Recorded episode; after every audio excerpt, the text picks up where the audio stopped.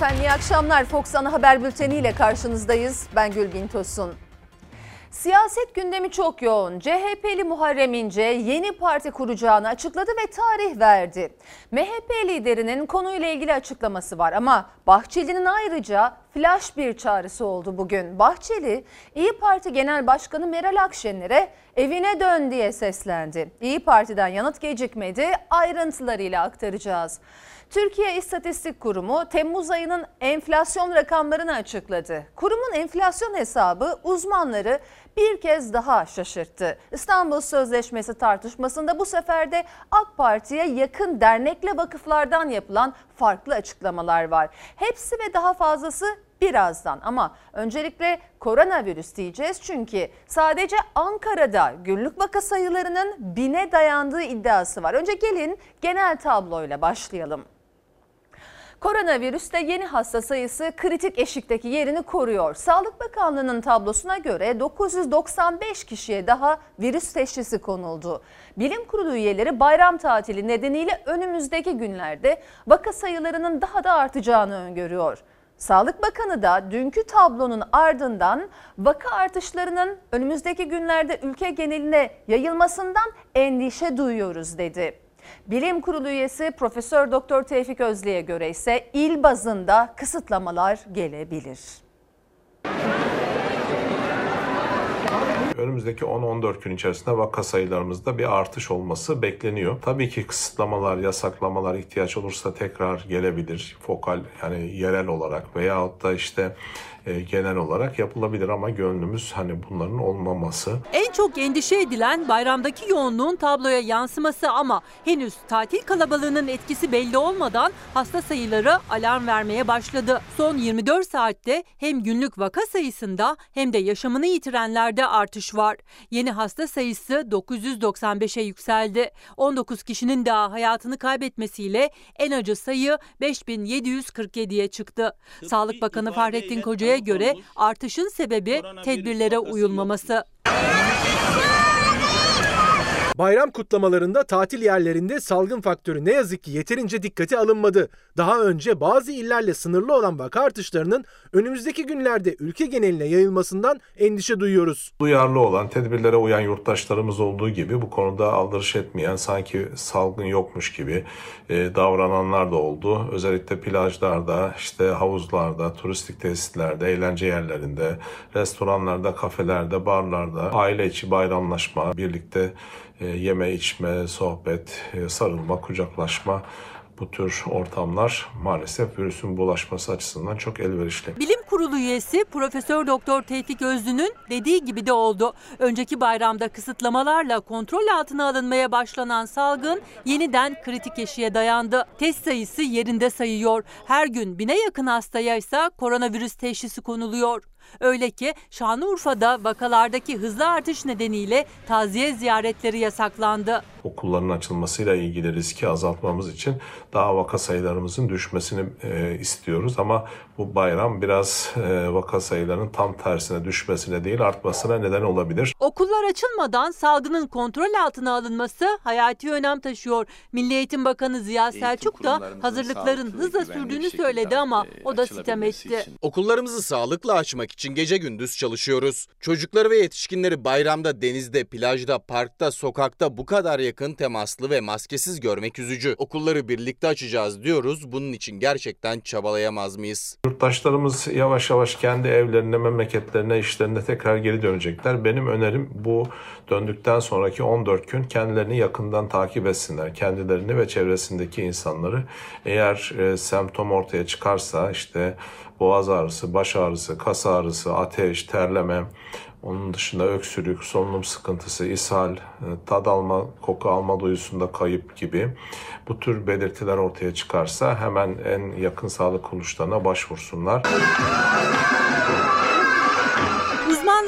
Uyarılarına, tablonun tüm ciddiyetine rağmen hala virüs yokmuş gibi davranılıyor. İstanbul'daki asker uğurlaması eğlencesinde yine ne maske vardı ne de sosyal mesafe. Oysa uzmanlar uzun bir süre daha maske, mesafe ve hijyen kurallarına uyulması gerektiğini söylüyor. Bu üç tedbir %100 koruyor. Önemli olan bunu başarabilmek, virüsle beraber yaşamayı öğrenmek. E, aksi takdirde dediğim gibi daha zor. Kısıtlamalar, yasaklamalar, onları sürdürmek, onlara geri dönmek hepimiz için daha travmatize olacaktır. Normalleşme adımlarıyla vaka sayısının en çok arttığı iller arasındaydı Ankara. Sağlık Bakanı Fahrettin Koca da bunun altını çizmişti. Ancak Ankara Tabip Odası Ankara'daki tablonun açıklananlardan daha vahim olduğunu iddia etti. Başkan Bulut günlük vaka sayısının bine yaklaştığını söyledi. CHP'li Murat Emir de İl Sağlık Müdürlüğü'nün yeni kararlar aldığını iddia etti. Buna göre hastanelerde tüm yoğun bakımlar pandemiye ayrılacak. Zorunlu olmayan ameliyatlar dışında ameliyat yapılmayacak. Ankara'da yoğun bakımda şu an doluluk oranlarımız %67 oranında. Ayın 28'inde İl Sağlık Müdürlüğü'nde bazı kararlar alındı. Hastaneler e, yataklarının yarısını e, pandemi e, yatağına dönüştürecekler. Planlanmış acil olmayan ameliyatlar dışında hiçbir ameliyat yapılmayacak. Bu şu demek Ankara tıkandı, yoğun bakımlar tıkandı. Sadece Ankara'da bugün sahadan aldığımız bilgilere göre 900'ün üzerinde Covid pozitif şüpheli e, hasta var. 30'a yakın e, hasta da e, yoğun bakımda yatmak için yatak bekleyişi içerisinde. Sağlık Bakanı Fahrettin Koca çok değil 5 gün önce yoğun bakımlarda doluluk oranı %67 demişti ama CHP'nin doktor vekili Murat Emir'e ve Ankara Tabip Odası'na göre Ankara'da alarmın rengi kırmızı. Ankara'daki bir hastanede 16 yataklı yoğun bakım servisinde 24 Covid hastasının yattığını iddia eden Ankara Tabip Odası sadece Ankara'da günlük vaka sayısının bine yaklaştığını söyledi. Bakanlığın bayramdan önce verdiği 19 ölüm rakamında sadece Ankara'da 9 ölüm, Erzurum'da 4 ölüm, e, Urfa'da ve Diyarbakır'da da toplam 10 ölüm vardı ve e, bu rakam bile bakanlığın verdiği rakamların çok üzerinde. Aylardır kamuoyunun gözü boyanıyor ama e, gerçek tablonun bu olmadığını bu yazılar söylüyor. Afetin felakete zaten e, dönüşmüş dahi olabilir. CHP Ankara Milletvekili Murat Emir kaygısına gerekçe olarak Ankara İl Sağlık Müdürlüğü'nün pandemi değerlendirme toplantısında aldığı kararları gösterdi. 28 Temmuz tarihli yazıda hastanelere klinik yataklarının en az %50'sini Covid için ayırın deniyor. Acil olmayan ameliyatların ve yatışların ertelenmesi talimatı veriliyor. CHP'li vekile göre bu yazı hastanelerdeki yoğun bakım doluluğunun kanıtı.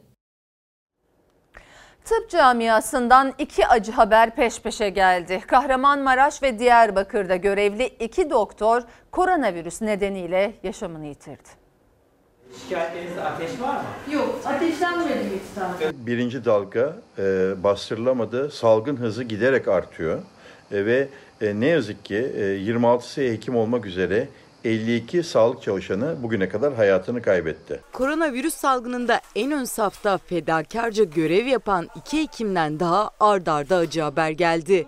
Kahramanmaraş'ta görev yapan 35 yaşındaki Doktor Mustafa Özlü ve Diyarbakır'da görevli Doktor Halil Yücel Kutun virüsle mücadeleye yenik düştü.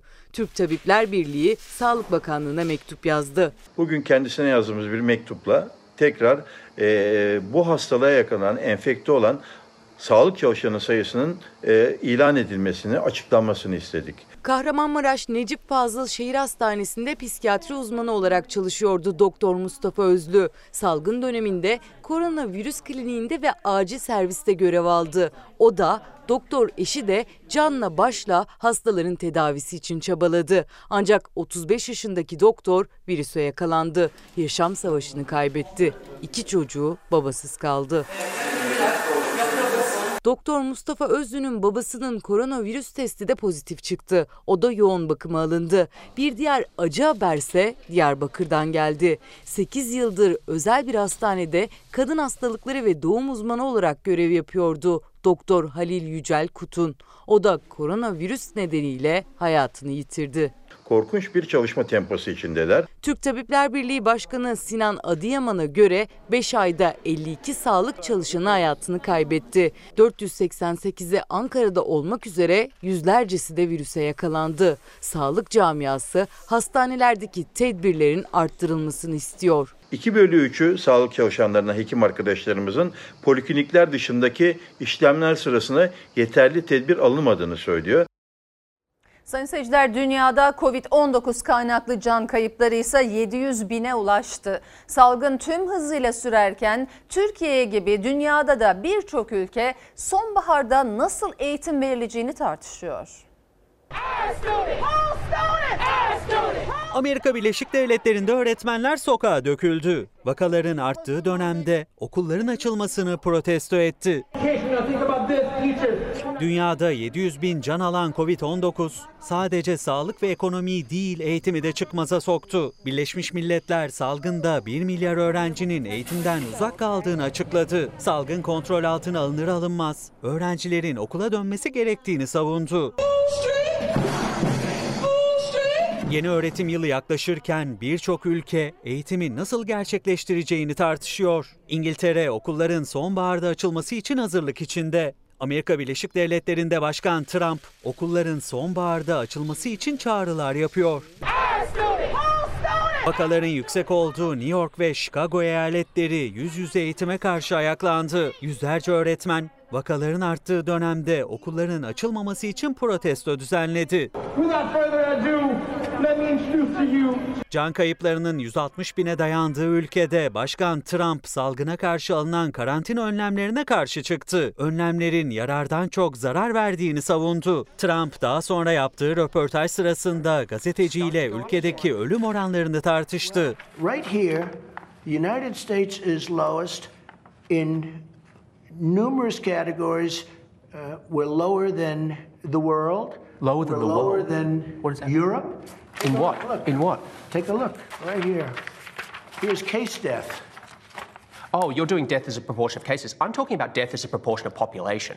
That's where the US is really bad. Much worse than South Korea, Germany, etc. Avrupa salgında ikinci dalgaya hazırlanıyor. Almanya Tabipler Birliği Başkanı ikinci dalganın başladığını savundu. Fransa'da da son 3 günde 3000'den fazla vaka tespit edildi. Yoğun bakım ünitelerinde hastalar arttı. Sağlık Bakanlığı sonbahar ya da kış aylarında ikinci dalganın muhtemel olduğunu açıkladı. Sayın seyirciler bu arada Almanya koronavirüsten dolayı Türkiye'ye yönelik uyguladığı seyahat uyarısını kısmen kaldırdı. Almanya Dışişleri Bakanlığı bugünden itibaren Aydın, Antalya, İzmir ve Muğla'ya seyahat kısıtlamasının kalktığını duyurdu. Böylece 4 ilimizde Almanya'dan turist gelmesinin önü açıldı. Devam ediyoruz. Şimdi bu işin gerçekten ciddiyetini anlayabileceğiniz bir haber izleyeceksiniz. Önce kendi, sonra eşi koronavirüse yakalandı. Virüsle mücadeleyi yenen Gülümser Doğan o günleri ben iki kere doğum yaptım, böyle bir ağrı yaşamadım diyerek anlattı. İşte Doğan çiftinin koronavirüse karşı verdiği o büyük mücadele. Tamam iki kez pozitifliği var çünkü hani İki gün ben gözlerimi açamadım. Şiddetli derecede yanması oldu gözlerimin. Ağrısı oldu şiddetli. Ensede çok şiddetli ağrı. Sırt bölgesinde ağrı vardı. Tamamen o sırtınızda ağrı oturuyor. Trafik kazası geçirmiş gibisiniz. Ben iki tane doğum yaptım. Böyle bir ağrı yaşamadım. Bizim gibi yaşasalar inanın kafalarını çıkarmazlar. Anlattıklarında hem uyarı vardı hem de yaşadıkları zor günlerin tarifi. Koronavirüse yakalanıp tedavi olan Doğan çifti hastalık sırasında neler yaşadıklarını çarpıcı sözlerle anlattı. Bu bir grip değil. Kesinlikle grip değil. Grip ağrısı gibi bir şey yaşamıyorsunuz. Bütün parmak uçlarınıza varıncaya kadar tüm eklemleriniz ağrıyor. Kırklareli'nde yaşayan Gülümser Doğan yüksek ateş şikayetiyle gittiği hastanede koronavirüse yakalandığını öğrendi. Hemen tedavisine başlandı. Hastaneye yattıktan sonra aldığınız ilaçlar da sizi çok berbat ediyor. Çünkü bağırsak sistemini bozuyor, mide bulantısı, aşırı derecede bir mide bulantısı oluyor. Hiçbir şey yiyemiyorsunuz. Ee, ağızda müthiş derecede bir kuruluk, dudaklar patır patır patlıyor. Böyle havale geçirir gibi yani yüksek ateş berbat ediyor ağzını. 6 gün tedavi gören çiftin eve çıktıktan sonra da şikayetleri azalmadı. Eve geldik 14 gün boyunca karantinadaydım. Mutfağım ayrıydı, banyom ayrıydı. Sağ olsun kızım var o hizmetimi yaptı. Her şeyi ayırarak yaptı hizmetimi. Ama bu sürede hastaneden beni eşim getirdi. O sürede herhalde eşim de kapmış olabilir. Tekrar ona geçti. O süreyi de atlattık. 22. günü tekrar benim evde sırtımda ağrı başladı. Müthiş derecede bir ağrı ve yanma. Göğüste daralma, nefeste sorun yaşamaya başladım. Yani tek yastıkla yatamıyorsun. İki yastık, üç yastık üst üste koymak zorunda kaldım. Tekrar gittik kontrole. Bu sefer şaşırdılar tabii hastanedekiler de şaşırdı. Bu tedaviden sonra niye geçmedi diye. Bir tomografi çekildi. Orada da 3 yerde tutulma olmuş. Ciğere inmiş. Gülümser Doğan da virüsü bulaştırdığı eşi de şimdi sağlıklı. O günleri hatırlamak bile istemiyorlar. O yüzden de herkes uyarıyorlar. Bizim gibi yaşasalar inanın kafalarını çıkarmazlar. Şeyden biz en üst çıkıyoruz. Bültenin başında aktarmıştım siyaset gündemi de çok yoğun. Aktaralım o başlıkları. CHP'li Muharrem İnce yeni parti kuracağını açıkladı ve tarih de verdi. Yılbaşına kadar yeni partiyle siyasette yer alacağını söyleyen İnce, CHP lideri Kemal Kılıçdaroğlu'nu da hedef aldı. Siyaset kulislerini hareketlendiren bu gelişmeye karşı CHP'den de açıklama var. MHP lideri Devlet Bahçeli'den de.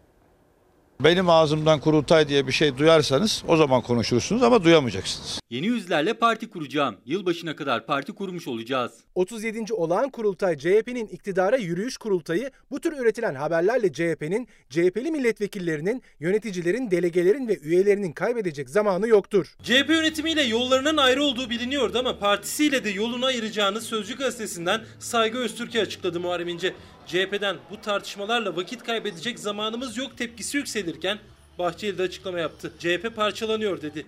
İnce o yorumlara tepkili. CHP iktidar hedefini falan bırakıp girdiği tünelde karşısından gelen tehlikeli ışığa kafa yormalıdır. Bu ışık kurtuluş değil, şiddetli çarpışmadır, dağılmadır, parçalanmadır. CHP'yi bölmek, parçalamak parlamenter sistemde olur. 50 artı 1'de bir bölen olmaz ki. Ne kadar çoklu yapı olursa o kadar iyi olur ve seçime katılım da artar. Bölme parçalama söylemleri tam cahillerin işi. Muharrem İnce bizim bir değerimizdir. Onu da sonuna kadar kucaklıyoruz. Bizde ayrılık ayrılık yoktur. 2018 yılında İnce'nin Cumhurbaşkanlığı seçimini kaybetmesinden sonra kurmuştu bu cümleyi CHP lideri. Ama ikili arasında hep bir soğukluk olduğu da biliniyor. Zaman zaman bir araya gelseler dahi. En son saraya giden CHP'li tartışmasına karşı karşıya gelmişlerdi. Siz bunu okuduğunuzda doğrudur dediniz mi? Evet doğrudur yani. Çağrım Sayın Kılıçdaroğlu'nadır. Cumhuriyet Halk Partisi önce bu pisliği temizlemelidir. Partimizin Cumhurbaşkanı adayıyım. Son kurultayda beni tuvaletin önüne atmışlar. Yine sesimi çıkarmadım. Böyle bir şey olabilir mi? Sayın Muharrem İnce gel bakalım buraya. Türkiye'nin gidişatından memnun değilim. Cumhuriyetin kazanımlarını yok ediyorlar. İktidardan da muhalefetten de memnun değilim. Türkiye'ye yeni bir çıkış yolu lazım. CHP'nin 25 Temmuz'daki kurultayında kendisine yapılan muameleyi eleştirdi Muharrem İnce. Günlerdir konuşulan yeni parti kuracağı iddiasını da ilk kez doğruladı.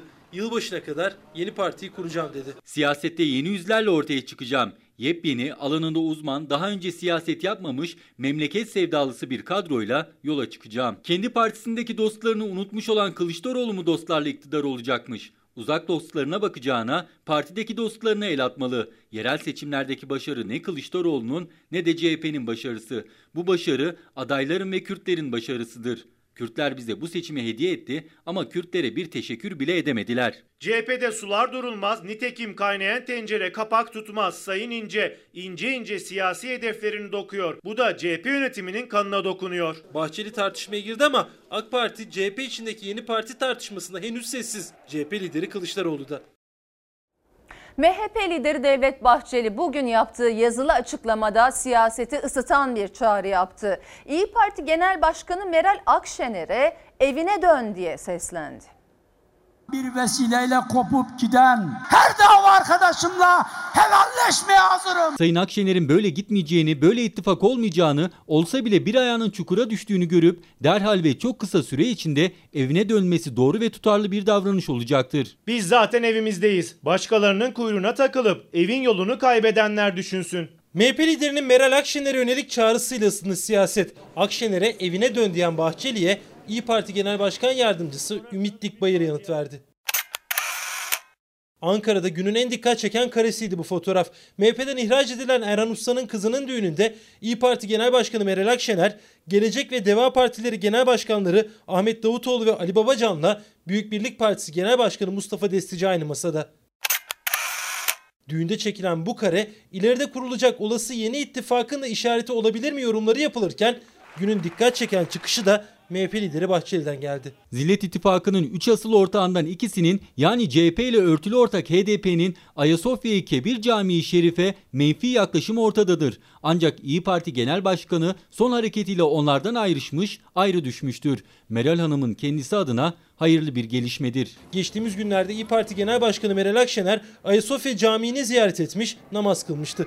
MHP lideri Bahçeli de o ziyaretten yola çıkarak Akşener'e Millet İttifakı'ndan ayrıl evine dön dedi. Evinde rahatı ve huzuru bulacaktır. İkbal ve İdbar arasında sıkışıp kalmak yerine kaldı ki zillete düşmektense evde olmak isabetli bir tercihtir. Ay harika ya. Ay canım benim. Meral Akşener tam bir yıl önce kucaklaşma zamanı diyen MHP liderine gülerek yanıt vermişti. Bir yıl aradan sonra Bahçeli bu kez Akşener'e evine dön dedi. MHP'ye mi davet etti? Siyaseti bırak mı demek istedi bilinmiyor. İyi Parti Genel Başkanı Meral Akşener gibi MHP'den kopuş yaşayan bir diğer isim Cemal Engin Yurt. Cumhur İttifakı'na zarar verdiği gerekçesiyle partisinden ihraç edilen Cemal Engin Yurt, ihraç sürecini Haber Global televizyonunda da anlattı. MHP'deyken Meral Akşener hakkında sarf ettiği sözlere ilişkinde yine çarpıcı açıklamalarda bulundu. Türkiye'de iktidara gelmek isteyen ve iktidar iddiası olan tek adam Recep Tayyip Erdoğan ya. Diğerlerinin böyle bir iddiası yok ya. İddiası olan sürekli adam mı atar partiden? İddiası olan sürekli birilerini mi dışlar ya? Bahçeli'nin Meral Akşener'e evine dön çağrısı yaptığı günden bir gün önce kurdu bu cümleyi MHP'den ihraç edilen Cemal Engin Yurt. İktidar iddiası olan partiden adam atmaz dedi.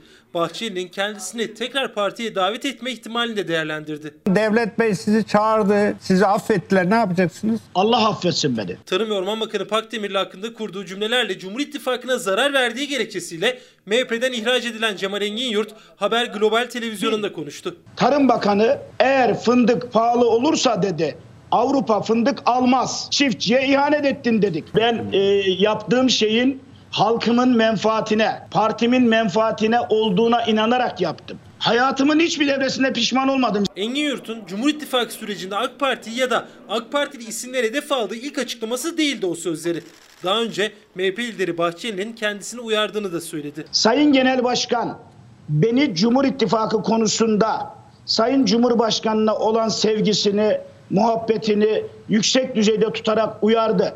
Ama benim Sayın Cumhurbaşkanı'na karşı şu ana kadar söylediğim bir kelime çıksın ortaya. Ben milletvekilinden istifa edeyim. AK Parti Urfa milletvekili MHP'li belediyenin olduğu Haram Belediyesi'nde MHP, CHP, HDP hiçbir şey yapamaz. Yaparsa AK Parti yapar dedi. Ama hiç kimse bunu uyarmadı. Bu Cumhur İttifakı'na uygun davranış mı şimdi? Engin Yurt artık bağımsız milletvekili.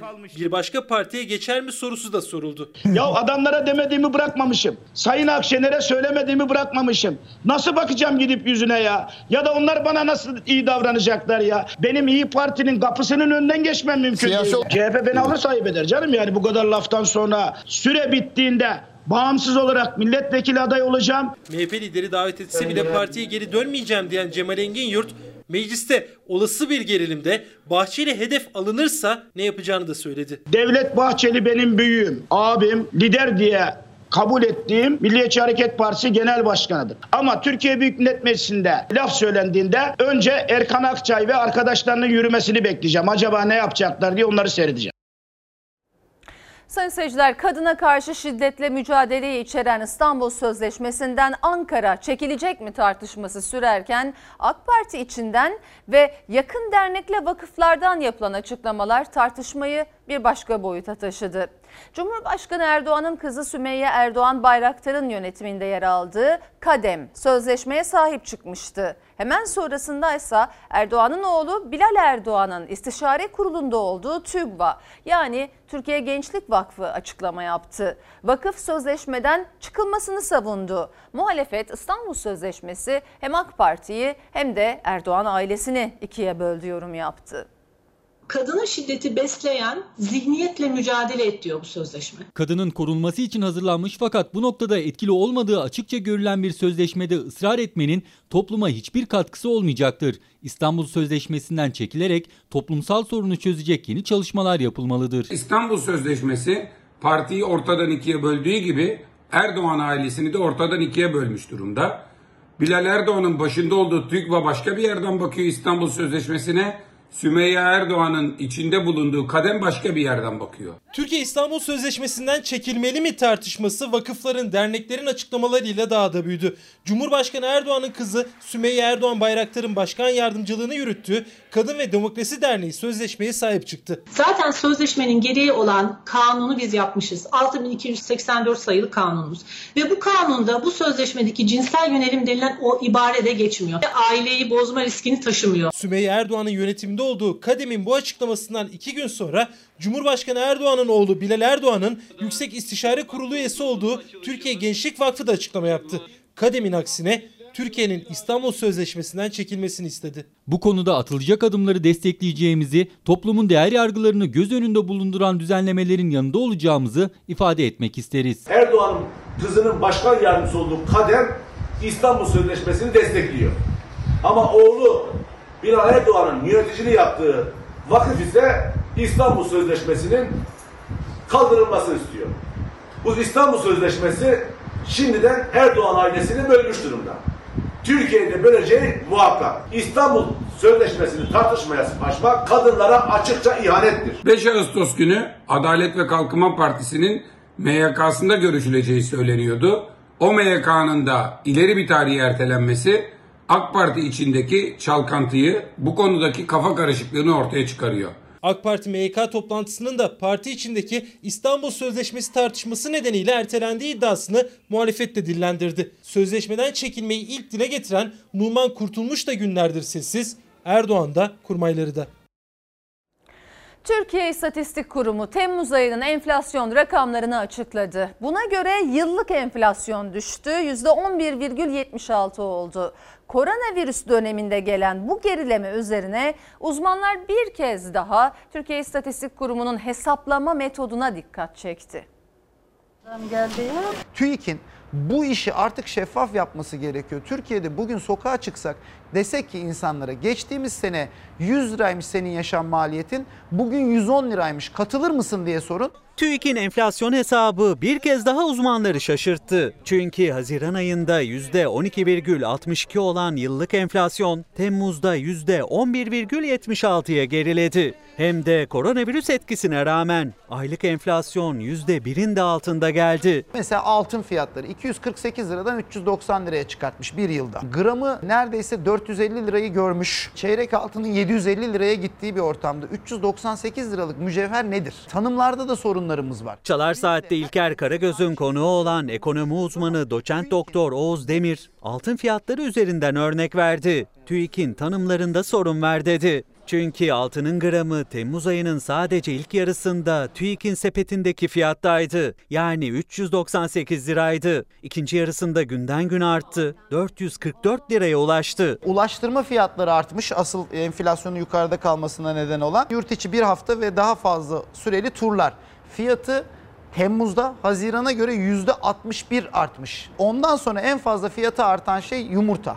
%10.88. TÜİK'e göre Temmuz ayının zam şampiyonu %62 ile yurt içi turlar oldu. Gıda enflasyonunda yani herkesin cebini ilgilendiren kalemde ise Temmuz ayında düşüş var. Ancak Oğuz Demir'e göre yeni zamlar kapıda. Çünkü üreticinin maliyetindeki artış tüketiciye yansıttığından çok daha fazla. Aylık e, üretici fiyat endeksi %1.02 artmış. Tüketicinin enflasyonu 0.58 artarken üreticinin enflasyonu %1 artmış. Bu şu demek üreticinin maliyeti 100 liradan 101 liraya gelmiş ama sattığı 100 liradan 100.58'e yani zarar eder halde duruyor. Talep arttıkça üretici bunu fiyata yansıtıyor ister istemez. Merkez Bankası'nın yıl sonu enflasyon tahmini de %7,4'tü. 1,5 puan üstüne taşındı. Tahmini %8,9'a çıkardı. Ancak buna rağmen TÜİK'in verileri o tahminden yine uzak. Yıllık enflasyon 9 aydır çift hanede. Merkez Bankası ne zaman enflasyon raporu açıklasa bunu konuşuyoruz. Yani bir türlü o hedefi, beklentisini bir türlü yakalayamıyor. TÜİK'in açıkladığı enflasyon rakamlarına yalnızca uzmanlar değil, tüketici de şaşırdı. Çünkü özellikle emeklinin, asgari ücretlinin cebi yanarken resmi rakamlar enflasyonun düştüğünü söylüyor. Pazardaysa 10 liranın altında etiket sayılı. Yetmedi işte ya. 100 lira eşim bırakmış. Meyve yok da. Kaç liraya gitti? 50. 50 lira gitti daha meyve yok. Hiç sormayın be yavrum. Pahalı demek ne demek? Günler geçtikçe biz mahvolduk. İncir 8 lira, muz 10 lira. Nasıl yani nasıl düşüyor bu enflasyon ya? Alakası yok ya. Ya da bize desinler ki biz buradaki fiyatları aldık. Buradan alışveriş yapıyoruz. Biz de gidelim oradan alalım. Bir tezgahtaki fiyatlara baktılar. Bir de TÜİK'in enflasyonun düştüğünü, gıda fiyatlarının ucuzladığını gösteren rakamlarına. Zaten resmi rakamlarla bile maaşları eriyor, alım gücü düşüyor emeklinin, asgari ücretlinin. Ancak tüketiciye göre gerçek enflasyon TÜİK'in açıkladığından da fazla. Enflasyon düşmedi. Pandemiden dolayı daha çok arttı. Katılmıyorum ben. Yani görüyorsun her şey pahalı. Bir şey alınmıyor. Hiç de yok. TÜİK'in sepetindeki pek çok ürün evine girmiyor tüketicinin. En çok para ayrılansa mutfak masrafı. TÜİK'e göre Temmuz ayında gıda enflasyonu %1,28 düştü. Tam da talebin arttığı, üretimin sınırlandığı koronavirüs döneminde. Mesela tavuk etinin fiyatı %4 düşmüş. Bu nasıl oluyor bakmak lazım. Salça %4.63 düşmüş. Taze fasulye, kabak, patlıcan %20'nin üstünde düşmüş. Hiç düştüğünü görmedim ben. Kim demiş onu? TÜİK. Bize göre düşmedi. Yani bu hafta aldığın haftaya başka farklı bir fiyatla alıyorsun. TÜİK'in açıkladığı rakamlara göre gıda fiyatları düşüşte. Peki pazardaki durum ne? Gelelim mevsim sebzelerine. Barbunyanın kilosu 10 lira, taze fasulyenin kilosu 12 lira, yeşil biberin kilosu 10 lira, domatesin kilo fiyatı ise 3 lira. Şimdi de pazardaki meyve fiyatlarına göz atalım. Çileğin kilosu 10 lira, kayısının kilosu 10 lira, kirazın kilosu 12 lira, şeftalinin kilo fiyatı ise 6 lira. Matematik hesaplarıyla yapılan oyunlarla bu iş yürümüyor.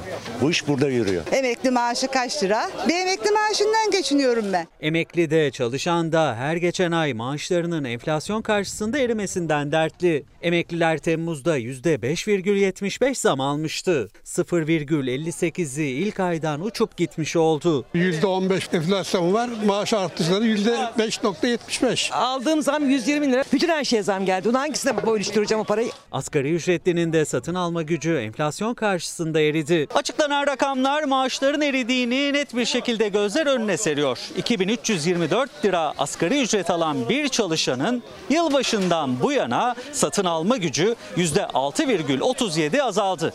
Yani maaşından 148 lira erimiş oldu. Asgari ücretli çalışan insanlar şu anda aç. Herkes ekstra iş yapıyor. Enflasyonu aylık %0,58 artış, yıllık bazda ise %11,76 düşüşü muhalefetin de gündemindeydi. Muhalefet TÜİK'in enflasyon rakamına çarşı pazardaki etiketlerle yanıt verdi. TÜİK sarayın elinde oyuncak olmuş durumda. 11.76. Enflasyonun biraz daha düştüğünü iddia ediyorlar. Oysa ki vatandaş sokakta, manavda, pazarda enflasyonun ne olduğunu görüyor. Yalıkavak pazarındayım. Gerçek enflasyon oranını öğrenmek istiyorsanız ne Merkez Bankası verilerine ne de TÜİK'in verilerine bakın. Gerçek enflasyonu ancak pazarda görebilirsiniz. Fiyatlara bir göz atalım. Siyah incir 20 lira.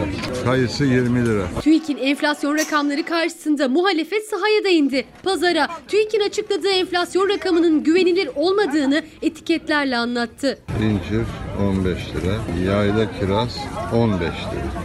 Ispanak ne kadar? Bu yılın ilk 7 ayında makarnada %9, dana etinde %15, kuzu etinde %16 zamlanırken TÜİK enflasyon artırmadı. TÜİK müjdesi diyoruz. Bugün Türkiye'de vatandaşın hissettiği enflasyonla TÜİK tarafından açıklanan enflasyon arasında büyük bir uçurum var. TÜİK'in son açıklamasına göre aylık enflasyon %0.58 arttı ama yıllık enflasyon düşüşte. Hazine ve Maliye Bakanı Berat Albayrak ekonomi yönetiminin başarısı derken muhalefete göre açıklanan rakamlar TÜİK'te iktidar baskısının etkisi. TÜFE Haziran ayındaki yıllık %12,62'den Temmuz ayında %11,76'ya geriledi. Enflasyon konusundaki mücadelemizi, hedefe ulaşma azmimizi ve bu konuda atacağımız yapısal adımları kararlılıkla sürdürmeye devam edeceğiz. 2017 yılının Ekim ayından bu yana hiçbir ayda yıllık bazda enflasyonu tek haneli rakamlarda maalesef göremedik. Enflasyonda samimi bir mücadele e, yürütmüyoruz. Ciddi anlamda mücadele edilebilmesi için öncelikle ekonomi yönetiminin enflasyonun mücadele edilebilir bir alan olduğunu düşünmesi ve kabul etmesi e, gerekiyor. Yeni enflasyon rakamlarıyla muhalefet bir kez daha TÜİK'in güvenilirliğini tartışmaya açtı. Sayın seyirciler bayram dönüşü yollarda trafik vardı ancak en büyük çileyi Avşa Adası'ndan İstanbul'a dönen feribot yolcuları yaşadı. Marmara Denizi'nde mahsur kaldılar. Sahil güvenlik ekipleri tarafından kurtarılan yolcular kaptanın alkollü olduğunu iddia etti.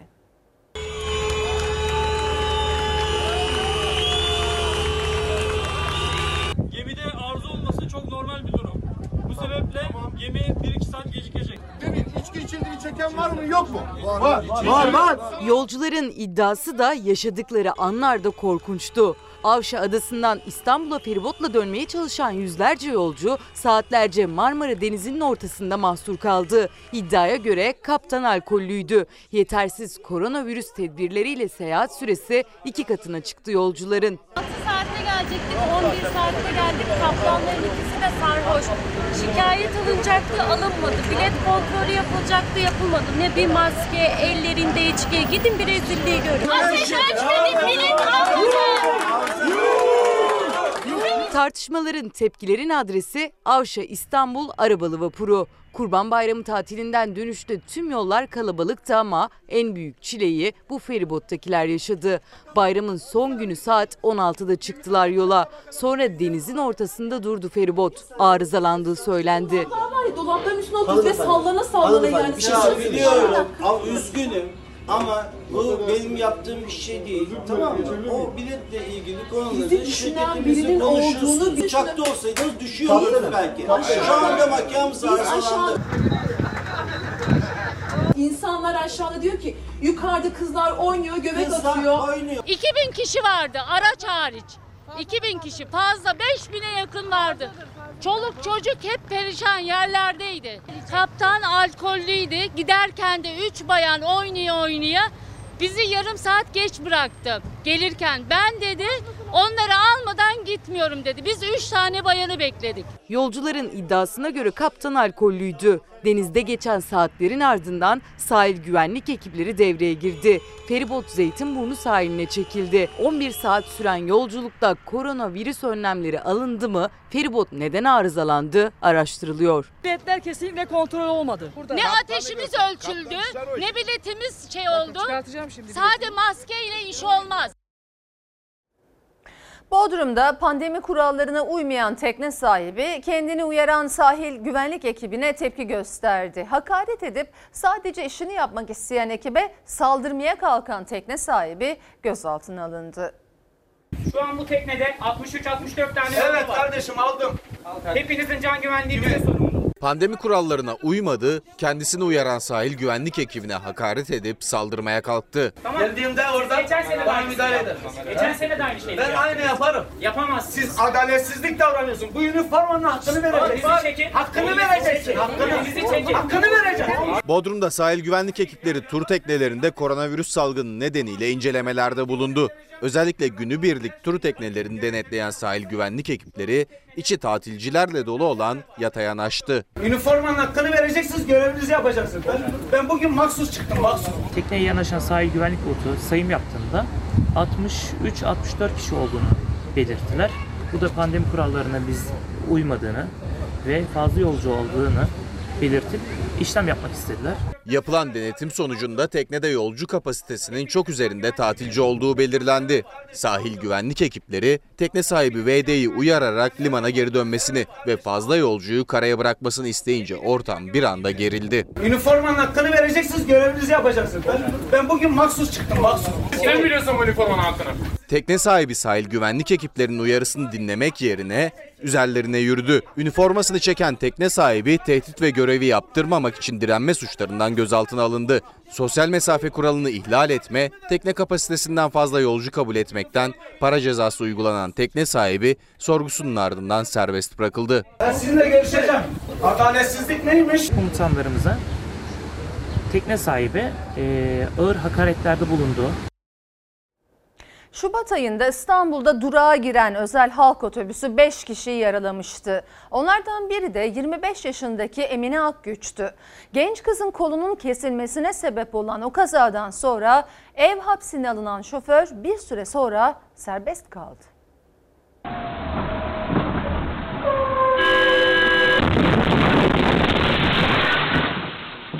kaza olabilir, her şey olabilir ama belki de şoförün dikkatsizliğiydi.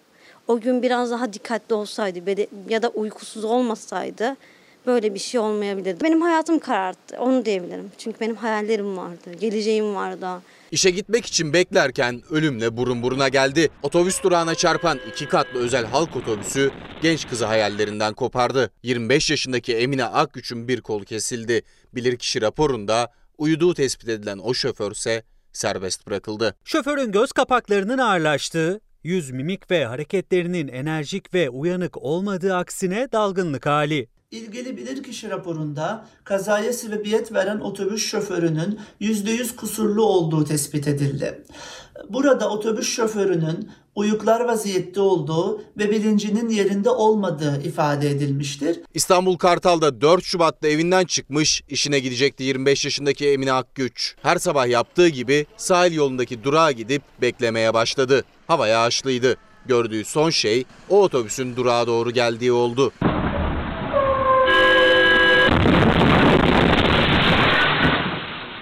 Durağa kadar oturduğumu hatırlıyorum.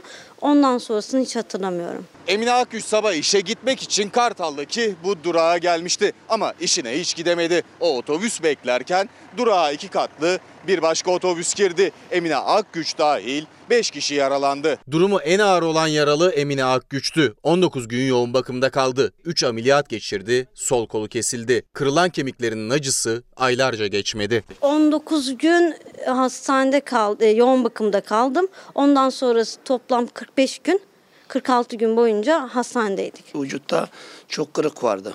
Yani boynumda kırık var, e, omuzunda kırık var, kaçasında kırık var, kaburgalarında kırık var. Her zaman bize hazırlıklı olun, bize deyip duruyorlardı. Hayati riski vardı. Ben hep sanki kolum iyileşeceğini düşünüyorum. Zaten kolumu hissetmiyordum. 15. günden bilincim açıldı. Ameliyata gireceğimiz gün benim kolumu mu iyileştireceksiniz diye sordum ben doktor beye.